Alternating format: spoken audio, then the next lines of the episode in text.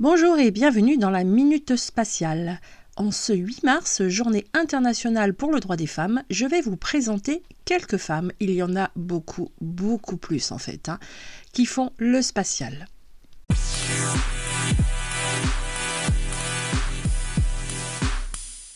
Et on commence tout de suite avec la première femme à être partie dans l'espace. Il s'agit de la russe Valentina Terechkova qui partira le 16 juin 1963. À l'époque, elle est passionnée de parachutisme et elle sera choisie parmi cinq candidates. Mais c'était top secret, même sa mère ne savait pas qu'elle allait partir avec Vostok 6 pour réaliser 48 orbites terrestres.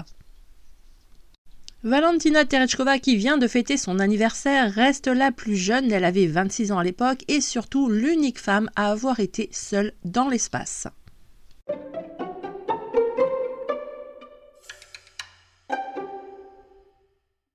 On continue? Il faut savoir que la première femme dans l'espace aurait pu être américaine.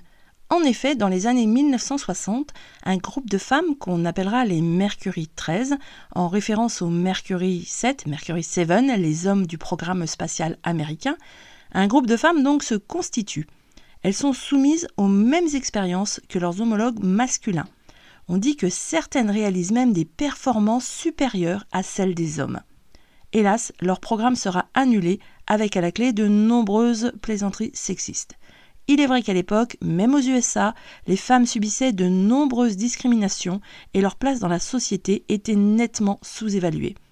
Elles n'étaient également pas admises pour certaines études dont les diplômes étaient pourtant nécessaires pour le spatial. À noter que l'une d'entre elles, l'une des Mercury 13, Wally Funk, s'envolera à 82 ans vers l'espace.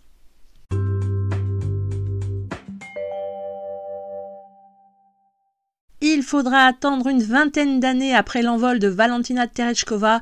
En 1983, l'astrophysicienne Sally Ride est enfin la première américaine à s'envoler dans l'espace. En 2019, Jessica Meir et Christina Koch effectueront la première sortie dans l'espace entièrement féminine. En 2022, l'italienne européenne, bien évidemment, Samantha Cristoforetti devient la première femme européenne commandante de la Station spatiale internationale.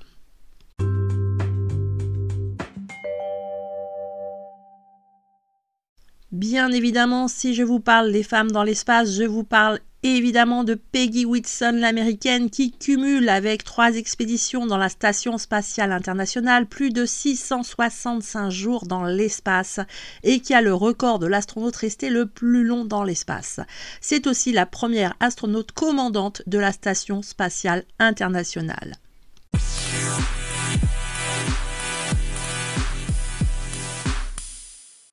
On va finir cette chronique du côté spatial avec le côté français, bien évidemment, toujours européen, avec Claudie Aignuré, qui est la première et pour l'instant la seule française à être allée dans l'espace.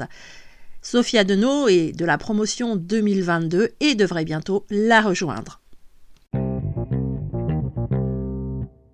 Mais est-ce qu'on est obligé d'aller dans l'espace pour réussir? Eh bien non, dans le spatial, il y a plein de femmes. Je terminerai avec deux exemples de celles qu'on ne voit pas, mais dont l'action est quand même indispensable. Et tu les connais. Dans le premier exemple, je te parlerai de Catherine Johnson, Dorothy Vaughan ou encore Mary Jackson, sans qui les calculs n'auraient pas permis de poser les pieds sur la Lune. Et je te laisse aller voir le film Les figures de l'ombre. Et puis, je n'oublie pas non plus Margaret Hamilton qui a conçu le code pour les programmes informatiques de la fusée Apollo 11, qui est la fusée, je te rappelle, qui a permis aux premiers humains de poser les pieds sur la Lune.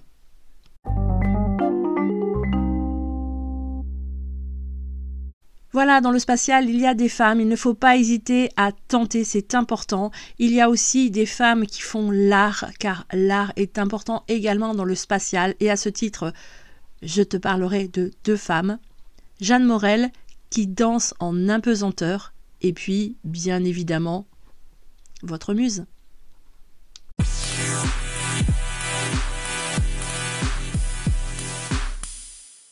Voilà, la minute spatiale, c'est terminé. À présent, vous savez que les femmes font aussi partie des programmes spatiaux et qu'elles peuvent également tutoyer les étoiles.